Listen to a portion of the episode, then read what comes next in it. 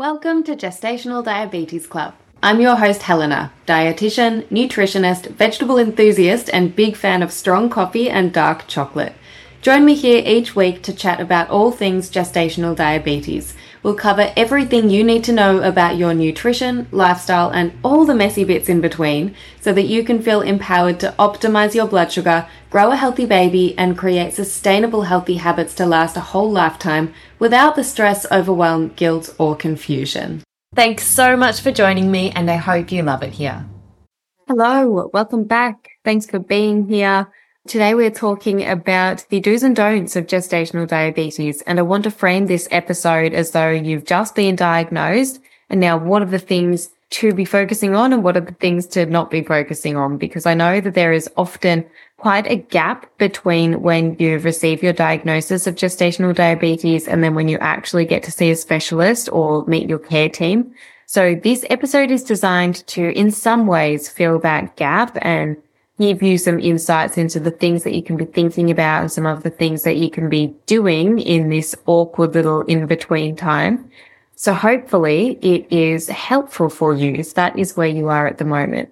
And I know that if that is you and you have just been diagnosed, I just really want to acknowledge that you must be feeling so much right now and you might be feeling really emotional and really vulnerable, pretty overwhelmed, I imagine, with how much there is to know and how scary and confusing it can be when you don't, maybe don't know that much about what gestational diabetes actually is, where to start, where to even go for information, what information's reliable, what's not, what exactly you should be doing, what the risks are, because I'm sure that front of mind is not wanting to be doing anything harmful to your baby and for yourself, your own health. Um, yeah, I'm sure that there are just so many questions in your mind and you're probably feeling all the things and we'll talk about that in the do's and don'ts as well, but just an acknowledgement that, you know, I see you if that is how you're feeling at the moment and you're not alone, that you're really not alone. There's other people going through the same thing and there is support out there. And I'm really hopeful that this episode is going to give you some guidance so that you don't feel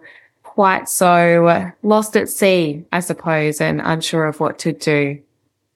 So First of all, I suppose before we get into this, if you do need some clarification about what gestational diabetes actually is, I'm not really planning to talk about it. So perhaps go and listen to one of the previous episodes so that you can get a little bit more clar- clarification and reassurance about what the diagnosis is that you're dealing with. But for a quick refresher, it essentially just means that your blood sugar is too high and that's typically a result of hormones from the placenta blocking the action of insulin. Now, usually insulin would be released from the pancreas and be shuttling glucose out of your bloodstream and into the cells where it needs to go.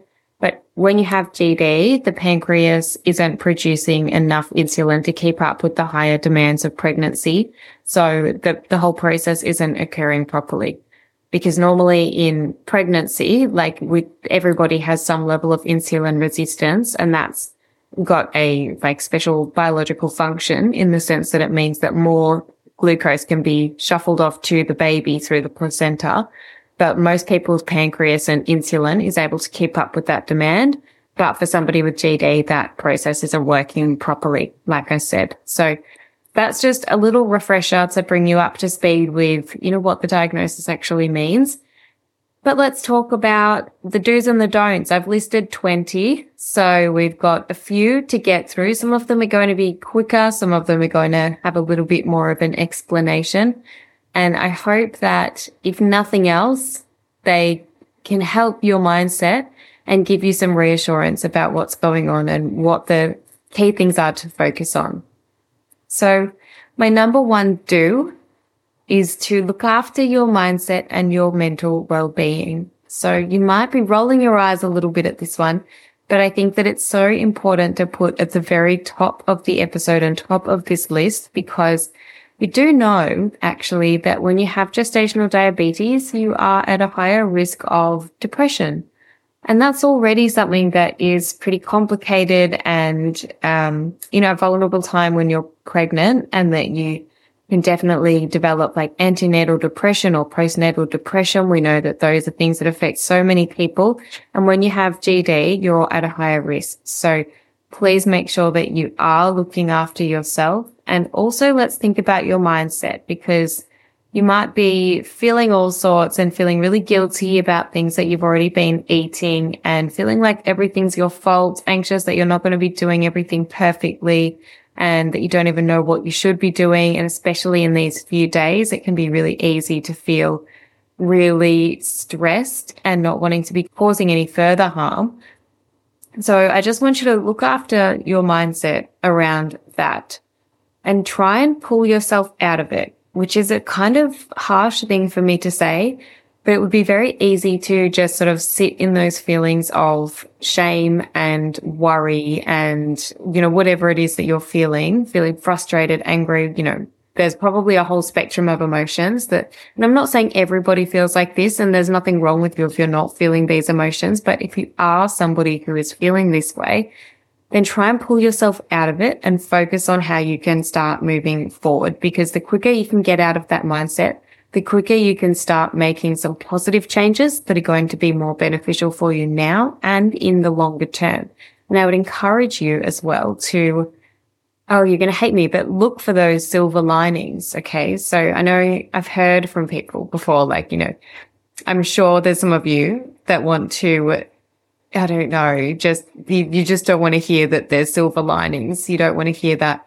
But there are, and I want you to really try and pull yourself out of whatever negative spiral of thinking that you're in and pull yourself into something more positive. Look for those silver linings. And my favorite silver lining is that if you were somebody who was not paying much attention to your health and your diet and things like that, it's a really nice trigger to start thinking about those things. And it might have been something that's always been on the back burner for you. Like, oh, yeah, I know I should be eating a bit better. I should be looking after myself a bit more, but don't have time, you know, can't prioritize it, whatever it might be. What a great reason to finally make that change and take that step. And what a great reason to start implementing some really positive health behaviors that mean that you'll be an amazing role model for your family in the future.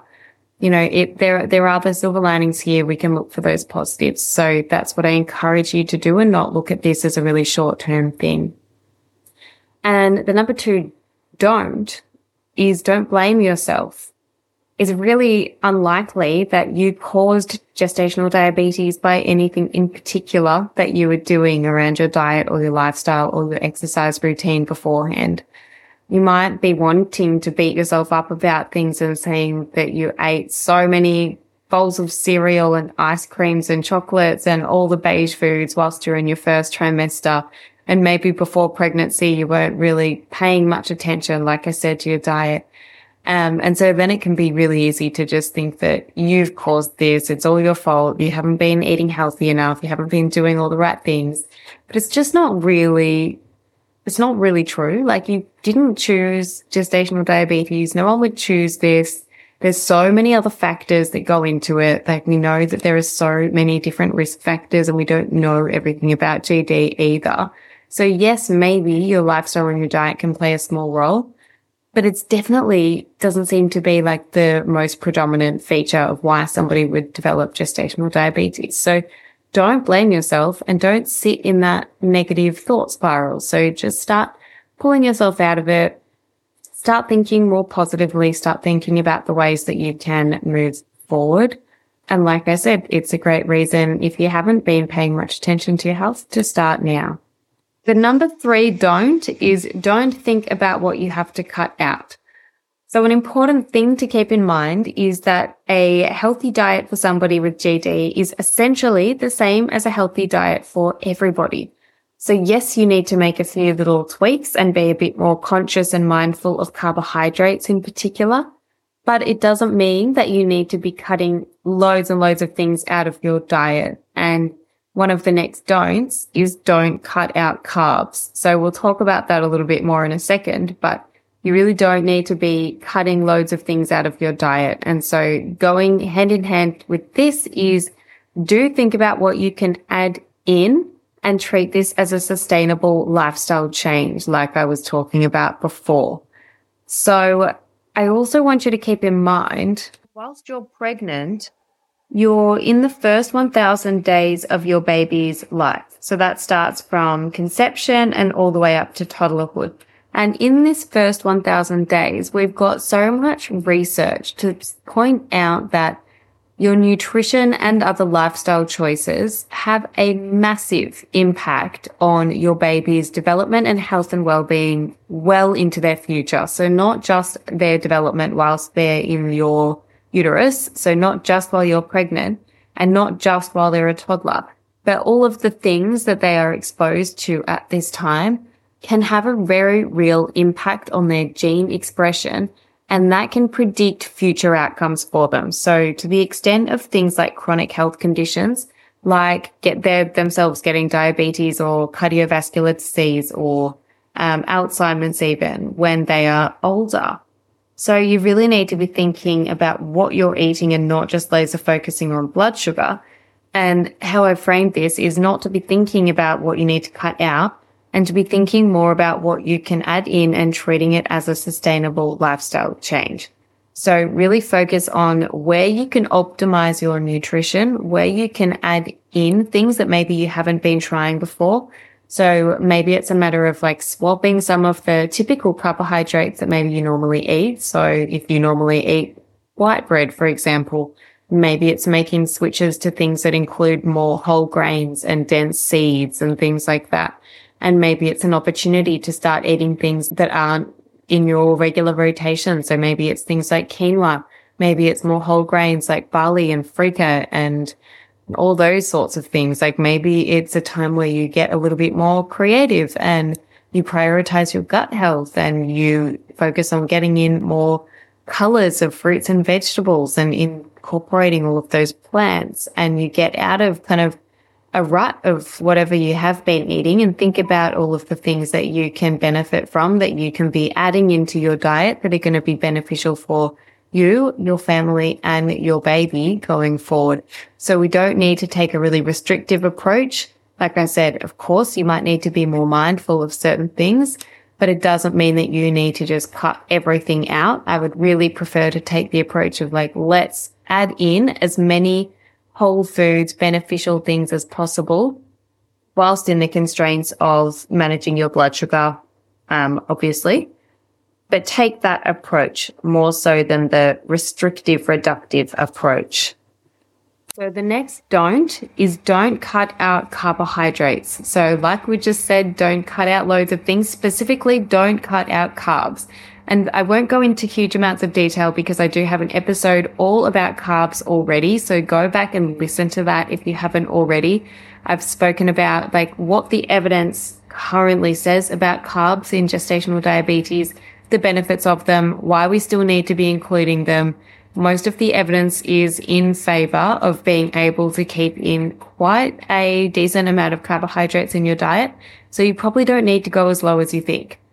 So I know that that's kind of just like the blanket stuff that you'll probably see on the internet and hear from your care team that you need to be, you know, cautious about your carbs and you absolutely do, but you don't need to completely cut them out. And there's so many benefits to keeping them in. They give you whole grains.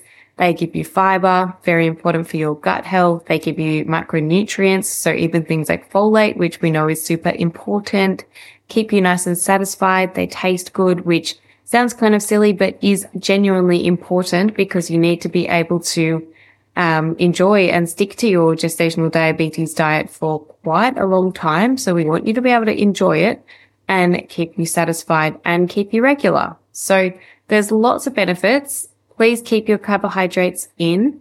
And number six, don't buy all the keto and paleo products. So that's sort of a similar concept, but you really don't need to be having things that are, I suppose, like diabetes specific or keto or paleo because they've chopped out all of the carbs and put in whatever else they want to replace them with.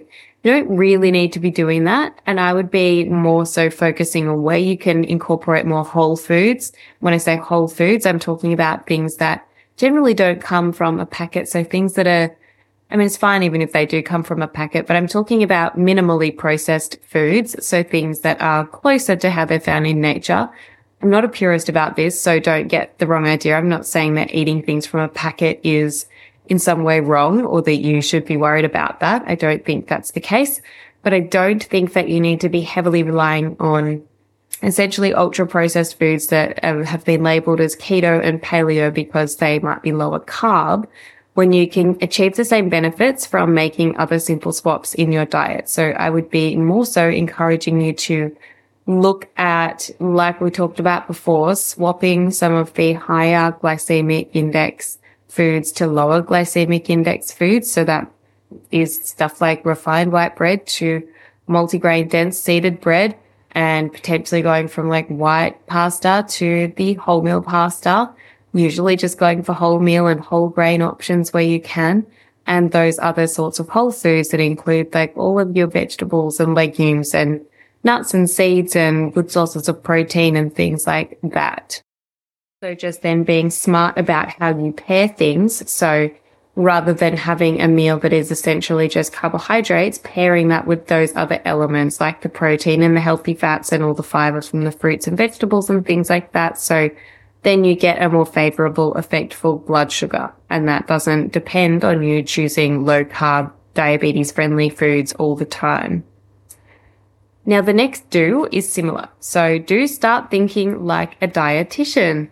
So what I would encourage you to do is take notice of what you're already eating and perhaps start writing it down so that you have a good, um, a record and that will also help you going forward because I would encourage all of my clients to keep a record of what they are eating so that you can then trace back blood sugar levels once you start testing to what you've eaten. Um, and so then what I would do once you've started writing things down, at this point, I would just start identifying where you're having the different macronutrients. So your macronutrients are carbohydrates, proteins, and healthy fats. And then fiber and antioxidants and things like that from all the colors on the plate. So the fruits and the vegetables. And so I'd start identifying what your meals are composed of. And I'd also encourage you to learn about these macronutrients. So I'll give you a brief overview. So your carbohydrates are the things like your grains, cereals, bread, pasta, rice, fruit, dairy, vegetables and legumes. And like I said before, they give us energy, fiber, vitamins, things like magnesium, even, um, lots of benefits. And then our protein is stuff like meat, chicken, turkey, fish, seafood, dairy, eggs, legumes, tofu, and tempeh. And they're, you know, it's essentially like the building blocks for everything. We need protein for so many processes and enzymes and all the good stuff in our body. And it's also the most satiating nutrient. So we feel quite full when we eat protein. So we need to be having it regularly. And then we've got healthy fats. So things like olive oil, avocado, nuts, seeds, and generally animal products. So things like meat and dairy will also contain fats. And fats are really essential. We need them for hormonal function, um, things like keeping us warm, even insulation for our organs, lots of reasons. And it also just tastes pretty good. Usually makes your meals taste quite nice when there's a source of fat and can help with nutrient absorption too. And then we've got the other parts. So the fruits and the vegetables that are generally like your fiber, antioxidants and micronutrients, fairly self-explanatory. So, like I said, I would be writing down what you currently eat and split that up into your, into their like different macronutrients and see what the pattern is. Like maybe you're noticing that the majority of your meals are composed mainly of carbs, or maybe you barely eat carbs, or maybe you barely eat any vegetables. So just see what's generally going on and Uh, it'll be very interesting. Like, don't judge yourself for it at this point, but just to be identifying where those macronutrients are, because then that will help you going forward to be able to create your meals in a way that is more favorable for your blood sugar levels. So then the next don't is don't eat separate meals from your family. So if you're all eating in this particular way and you're all having similar meals and you know that ties in with what you've just noticed about what your meals currently look like, don't feel like you need to all of a sudden eat really differently to them. Okay. So what, what I'm going to encourage you to do in the next do is to create a template for your meals for how to portion them out and this is something that would be beneficial for not just you, but probably everybody or most of your family. to be eating in this way. So don't feel like you need to be eating really separately. Maybe certain things you need to have a different portion size of.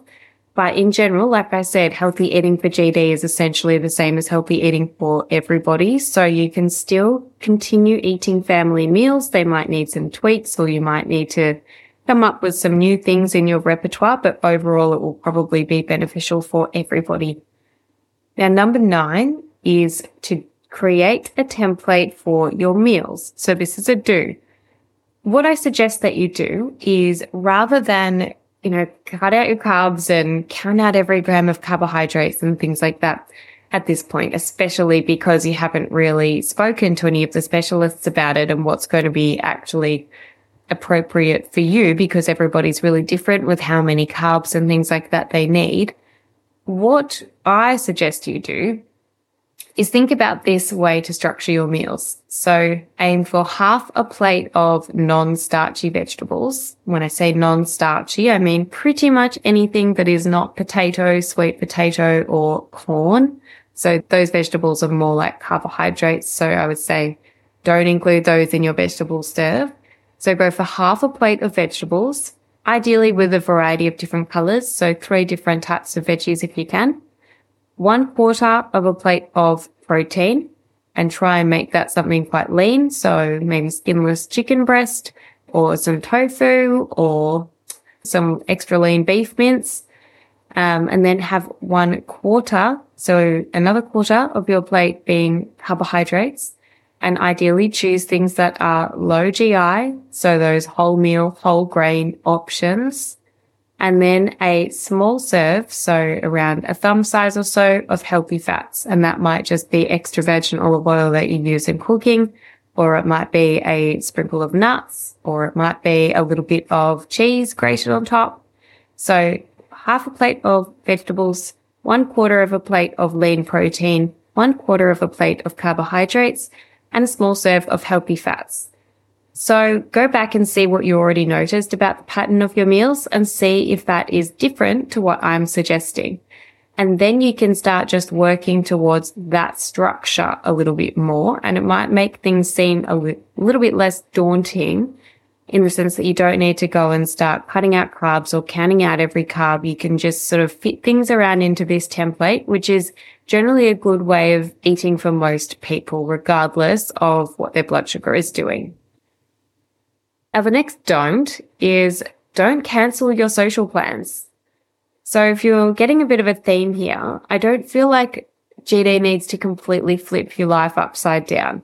So don't want you to cancel your plans because, you know, it might feel tempting to think, oh, I've got to eat everything like special and it's just going to be difficult. So I don't think I should go because I don't want them to have to cater for me and it's too hard. Like I don't know what I'd even order from a menu and I don't know what I'd tell someone to cook for me and I don't want to have to talk about it or make a fuss. Just ignore all of those thoughts. Don't cancel your plans and really just think about um, open communication, which is the most boring thing I know when you say communicate with people, but absolutely do it. And if you do have important things coming up, write them down as well so that then you can tell your team about it when you do have your appointment. So, you know, you might have things coming up like weddings and hens and your own baby shower at some stage and birthdays and all the things that do come up in life. You know, they don't stop just because you're pregnant and they don't stop just because you've got GD. So you can absolutely still go and be at these things and write them down, see what your team has to say about them because they might be of the opinion um, that you can have a few days where you can be a little bit more relaxed about your blood sugar or, you know, you can pick and choose the times where maybe that's the time you want to have a special piece of birthday cake because it means a lot to you to be there for that person, whatever it might be. So communicate it with your team and they will also be able to give you strategies to navigate that, especially if you're seeing a dietitian. It's something that I do really commonly with my clients. You know, we'll map out whatever social situations are coming up for the week and we'll talk about, all right, send me the menu. Like I'll have a look at it with you. We can choose what your best option is going to be. We can go back to that healthy plate template and make sure that we've got a good source of protein. We've got some of those vegetables and we've got some kind of carbohydrate that's not going to send your blood sugar through the roof. And so we can navigate it together. So really good to get somebody else from your care team on board to be able to help you with that. So the best thing you can do is write things down so that they're front of mind and you don't forget to ask about them. Um, and then when you are going to those things, like I just said, use the same principles. So use that healthy plate approach.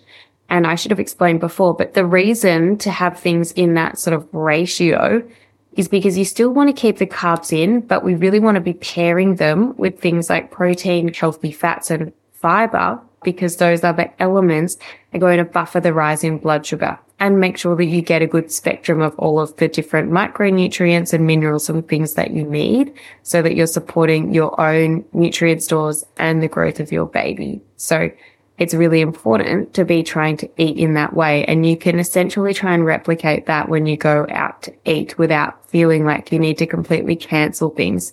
And it might also help to talk to close family and friends or whoever is going to be at those social situations so that they know what's going on for you. And potentially, if you do need to make any modifications, then it's just not such a big deal. And you can tell them whether you do or you don't want to talk about your pregnancy.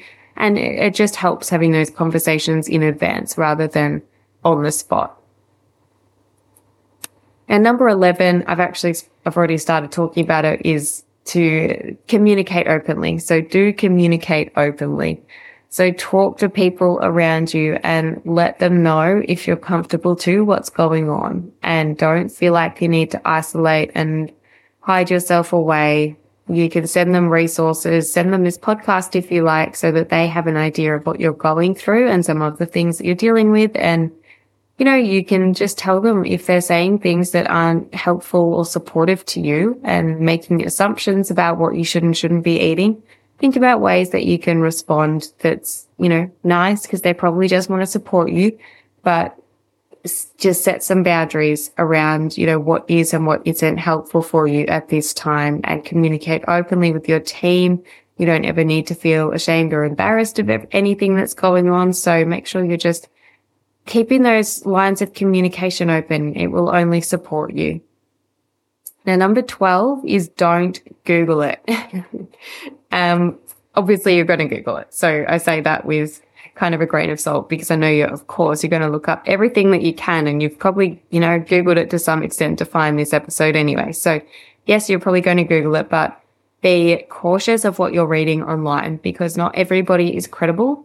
And there's, there's a lot of a culture in the GD space of you know, sharing and caring and um, exchanging advice and information, which I think is fantastic. I honestly do. I think that it's really lovely that there's so many support groups out there and it's amazing seeing women lift each other up. But I don't, I just don't think that you should be taking other people's approaches and directly applying them to yourself because everybody is really, really, really different. So you can't take somebody else's, um, bedtime snack, even as an example, and feel like that's going to work for you. And you can't just take their diet plan. You know, sometimes I see people share the information and whatnot they've got from their hospitals. And yes, that might be helpful and that's, that's cool. But don't follow it to a T because it hasn't been tailored to you. Or if somebody's saying like, oh, here's exactly what I eat and here's my ratio of carbs, like that's cool for them, but it might not work for you. So really just take what you're reading with a grain of salt and don't think that everything you read is true because I also see some kind of misguided stuff out there. Um, and I'm not trying to throw shade at anybody and I'm not trying to say don't ever go on these like forums and support groups because I think they're awesome. Like I said, but just don't use it purely as your source of information and check anything that you do read with your care team and maybe make a list of questions. So do seek personalized support is the next one. So make sure that you are advocating for yourself. If you don't feel like you're getting the information that you need and that you deserve, then ask for further support. So whether that is through your care team and whether you want more follow up or whether you want a referral to see a dietitian or whoever it is, or whether you look for something privately like myself or another dietitian, find that individualized support because honestly, this is such a pivotal time in your life and in your baby's development. And you can really treat gestational diabetes like an opportunity to make some sustainable lifestyle changes, like I said, or you can treat it as a few weeks that you've just got to scrape through. And I would really encourage you to find the support to help you make sustainable lifestyle changes so that you actually get something out of this and you get some positive benefits at the end of it all that you can maintain and that will serve you into the future. So get that personalized support. It can make a really, really big difference to how you cope during this time, to the outcomes that you get and to you going forward as well. Now don't, don't, just focus on your food. So there's so many other things as well. We've talked mostly about your food intake, but don't just focus on that because gestational diabetes is impacted by lots of different things in your lifestyle too. So other things that affect your blood sugar.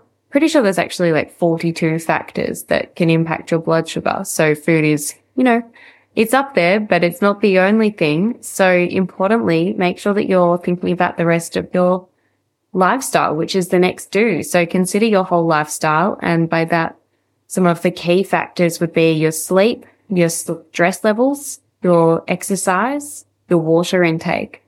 So really be thinking about those key things as well and whether you need to be making some changes. If you're getting two hours sleep a night, maybe there's some small changes you could start making. If you barely drink any water, that's another change you could start making because that will also help your blood sugar. Be if you're dehydrated, then you're going to have a higher concentration of sugar in your blood, right? So little things like that. And the next don't was think movement has to be walking. So exercise has a huge role in your blood sugar regulation. There's a couple of different mechanisms that exercise uses to take sugar out of your bloodstream. So it can make you more insulin sensitive, meaning that insulin can do its job better. And it can also take sugar out of the bloodstream without needing to rely on insulin as well. So there's two ways and it can have a really long lasting effect. So not just while you're exercising, but for like 12 hours afterwards even or more. Um, then you can have an effect of it being helpful for your blood sugar.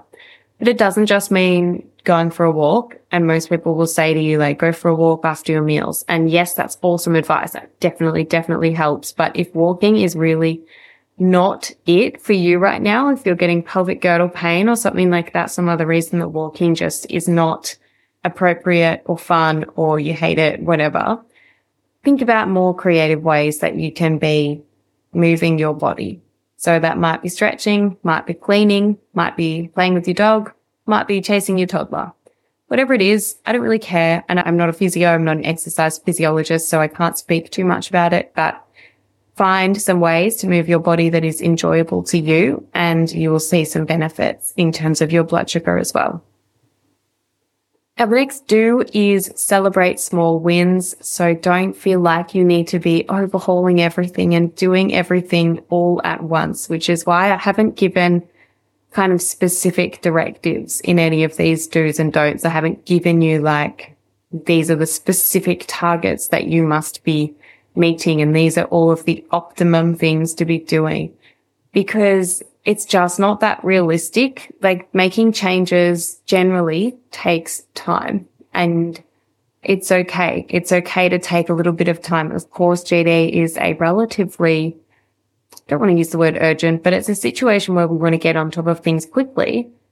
But at the same time, you're only human. So celebrate the small wins where you're making them. So let's say that your goal is to be moving your body more and you know that that's going to be really helpful for your blood sugar. And so let's say that you, you want to be moving every day, ideally. And for the whole week, you go for one walk. Now, instead of beating yourself up about the fact that you only went for one walk, flip that in your mind to celebrate the fact that you did go for one walk. It's one more than zero because then you're more likely to build momentum and you're more likely to continue doing that thing. So you feel good about yourself. You're like, yeah, I could probably do one again instead of feeling overwhelmed by the thought like, oh my God, I only did one and I should have done seven. And now I, you know, what's even the point? There's always point. There's always a point to it. So you, you're more likely to think like, oh, I did one. That's awesome. Like I could probably do one again. And you know what? It actually was super easy. So I could probably do two and then build up to it that way. So that's how I like to approach things. And I think that it really helps in the sense of GD, like just keep celebrating those small wins and don't beat yourself up about things. Like it's all a learning process and having support definitely helps as well to keep reminding you and helping you reframe your mindset because it's, it's so important and it can be so, so powerful to just keep yourself moving forward and just keep reflecting on the good. Now, number 18, I've stopped listing the number, but we're at number 18. So don't be afraid of medications. I know this is a really common fear and you maybe you don't want to go on insulin and whatnot and you're worried that that will lead to a cascade of interventions or you might get kicked out of your current care system, whatever it might be, whatever reason. Please just don't be afraid of the medications. They can be so helpful. And so many times once somebody starts taking insulin, for example, their mind is at so much more ease and they feel so much freer in what they can eat and they feel so much more relaxed about it all. So don't be afraid of it. I'm not here saying everyone should go on insulin. I'm not here saying no one should go on insulin. Nothing like that. It's whatever you need is perfect for you. So work with your team and if you need it, you need it. Like it's not a big deal. And we're so lucky. We're so lucky to be able to have access to these medications. So don't be afraid if you do need to use them. Don't feel like that means that you've failed in any way. Everyone is so different. Everyone's level of insulin resistance is different and it's so hormonal that it's often not that, not that dependent on what you do. And the other thing is that with your blood sugar, like it's likely to get worse as your pregnancy progresses because the hormones start to ramp up coming out of that placenta. So your body needs to be producing more and more insulin. So if yours can't keep up, then you might be needing to take medication down the track. So keep that in mind, like that you might be going okay at first and then have some more challenges down the track. So again, it doesn't mean that you're doing anything wrong or that you're failing. And if you need medication, then that is totally okay. Now do prepare a list of questions and tell your team about any concerns that you might have. So write them down. It's so much better to go into your appointment with preparation and not just be there like you're in headlights mode, not really sure what to do, not sure what to say, not sure what's happening. Um, write down the questions that you have. So you've probably looked things up. You've listened to this episode. You've probably listened to some other episodes. So write down your questions, tell your team any concerns that you're having, even if they feel silly, even if your questions feel really silly and obvious or your worries seem really small and silly, like that nothing's ever, nothing's ever silly. Everyone always says like no, no question's a silly question, but honestly, your team uh, they they won't care. And it's so much better to just get them off your chest and actually write them down in advance because otherwise you probably will forget all the things that you have been thinking about and worrying about. And then the questions will come later. And it's still okay if the questions come later. You can most likely always ask them later but it just will probably help ease your mind quite a lot and get some reassurance and clarification if you go in prepared.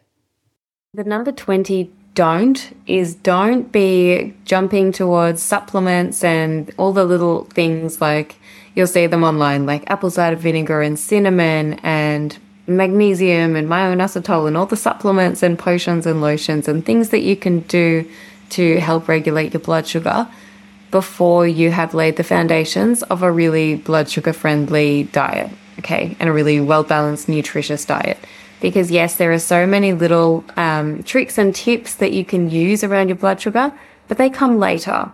Like they're the one percenters and they definitely can make a difference and they can help with certain people in certain situations, but they aren't the thing that's going to get you over the line. So it's going to be much more beneficial to put your focus onto laying some really solid foundations to your diet that will help you not just now, but like I've said, into the future. So set up those sustainable habits. Think about using that template for your meal structure. Think about your whole lifestyle. Zoom out a little bit. Look at the bigger picture. So get all of those things right before you start looking towards the little shiny objects, like all of the things that you'll see people talking about on social media and whatnot. So before you start trying to implement all of those things and thinking that you need to be on top of a million different things to do with your blood sugar, you really don't. Just think about the basics first, get the basics right.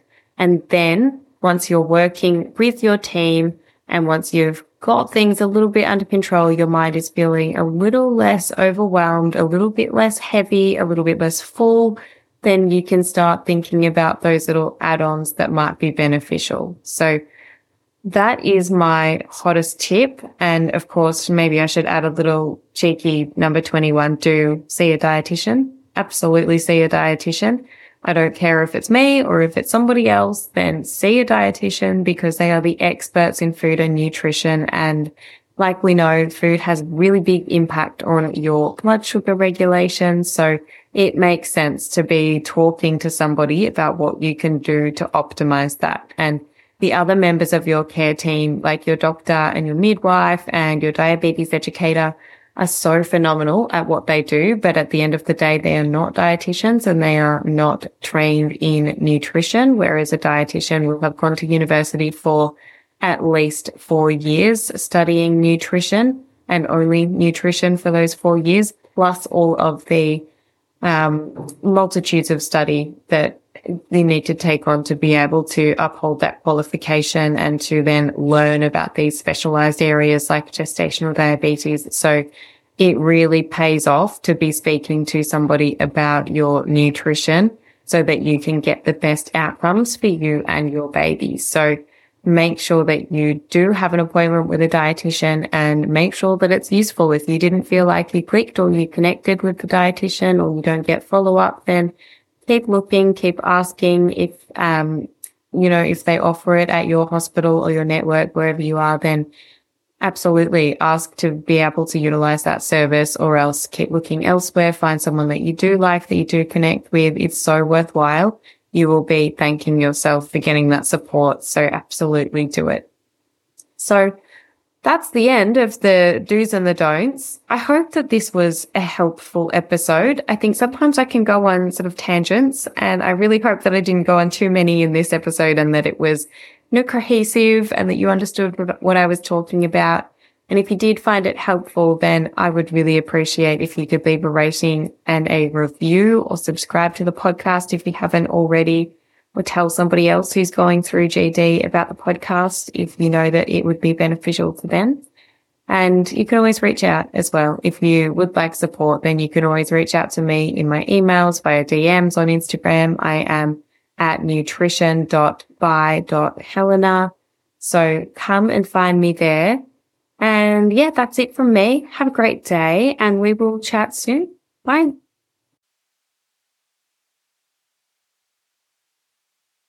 That is it for today's episode. Thank you so much for listening. And if you haven't already, please make sure that you subscribe or hit the plus button so that you can get new episodes delivered straight to your podcast app every week.